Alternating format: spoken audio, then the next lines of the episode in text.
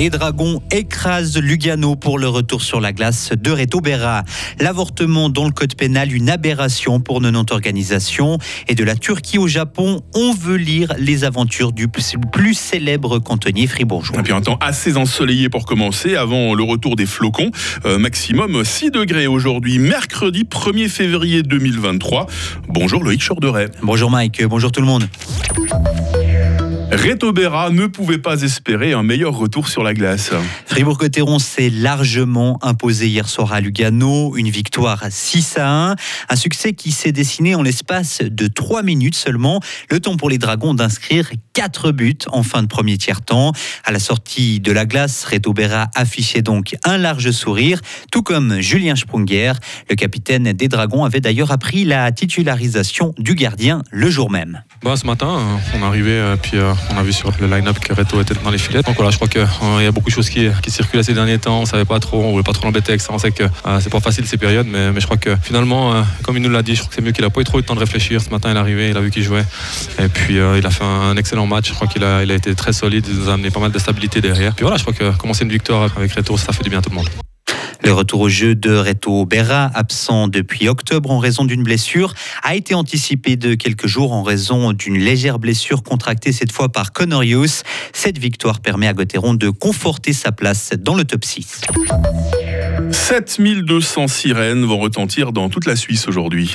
Et le canton de Fribourg a voulu s'assurer que les réfugiés ukrainiens qui ont fui la guerre n'auront pas peur de ce test qui aura lieu cet après-midi.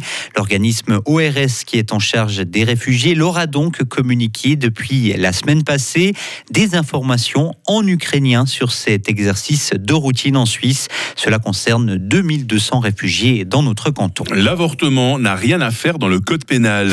Car ce n'est pas une infraction mais une affaire de santé. 90 organisations ont donc déposé hier une pétition à la chancellerie fédérale à Berne. Ces organisations demandent au Parlement de régler dans une loi spécifique les questions liées à l'interruption de grossesse. La mention de l'avortement dans le droit pénal pose plusieurs problèmes selon Léonore Porchet. Écoutez la conseillère nationale vaudoise. Ça pose un problème d'abord euh, moral, éthique. C'est un stigmate supplémentaire pour les personnes qui souhaitent avoir recours à l'avortement ainsi que les professionnels de la santé. Mais ça constitue en plus une barrière supplémentaire à l'accès à l'avortement parce que euh, ce stigmate moral est une barrière, mais aussi c'est toute une législation qui est très culpabilisante pour les personnes qui ont recours à l'avortement. Et puis c'est aussi euh, utilisé comme une excuse par certains professionnels de la santé qui euh, souhaitent ne pas permettre à leurs patientes d'avoir recours à l'avortement. L'élu des Verts a déposé une initiative parlementaire pour biffer l'avortement du Code pénal. La commission du Conseil national décidera jeudi si elle veut y donner suite. Comment les fruits et les légumes frais arrivent dans nos assiettes? Les consommateurs doivent le savoir. Deux commissions du Parlement soutiennent une initiative parlementaire en ce sens. L'empreinte carbone du transport d'aliments par avion est considérable. Il faudrait donc, selon ces parlementaires, inscrire sur l'étiquette le mode de transport.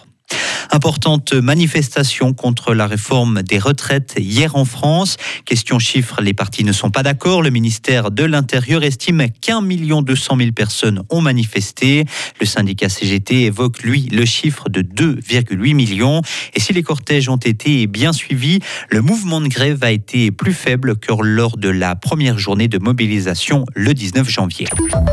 Et puis le livre de Michel Simonet, demandé dans le monde entier, Loïc. Hein.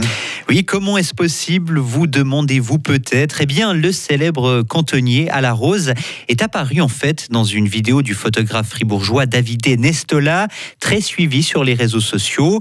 Et depuis une semaine, son portrait est devenu viral. La vidéo a enregistré plus de 3 millions de vues sur Instagram, 1 700 000 sur TikTok.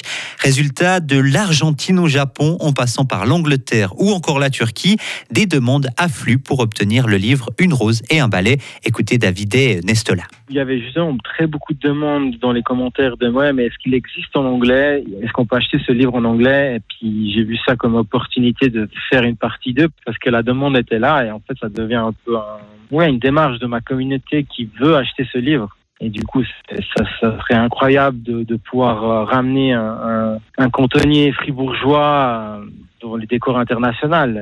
Moi, ça me touche. J'ai envie, ça, ça, se connecte à mes valeurs et j'avais envie de, de l'aider. Et le photographe a donc publié une seconde vidéo en lançant un appel aux éditeurs anglais pour publier l'ouvrage. Pour l'instant, Une rosée, un balai existe en français et en allemand.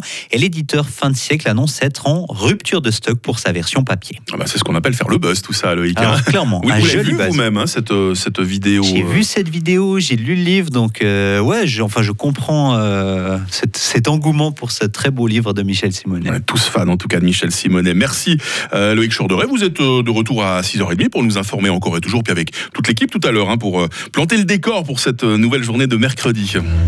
Retrouvez toute l'info sur frappe et frappe.ch.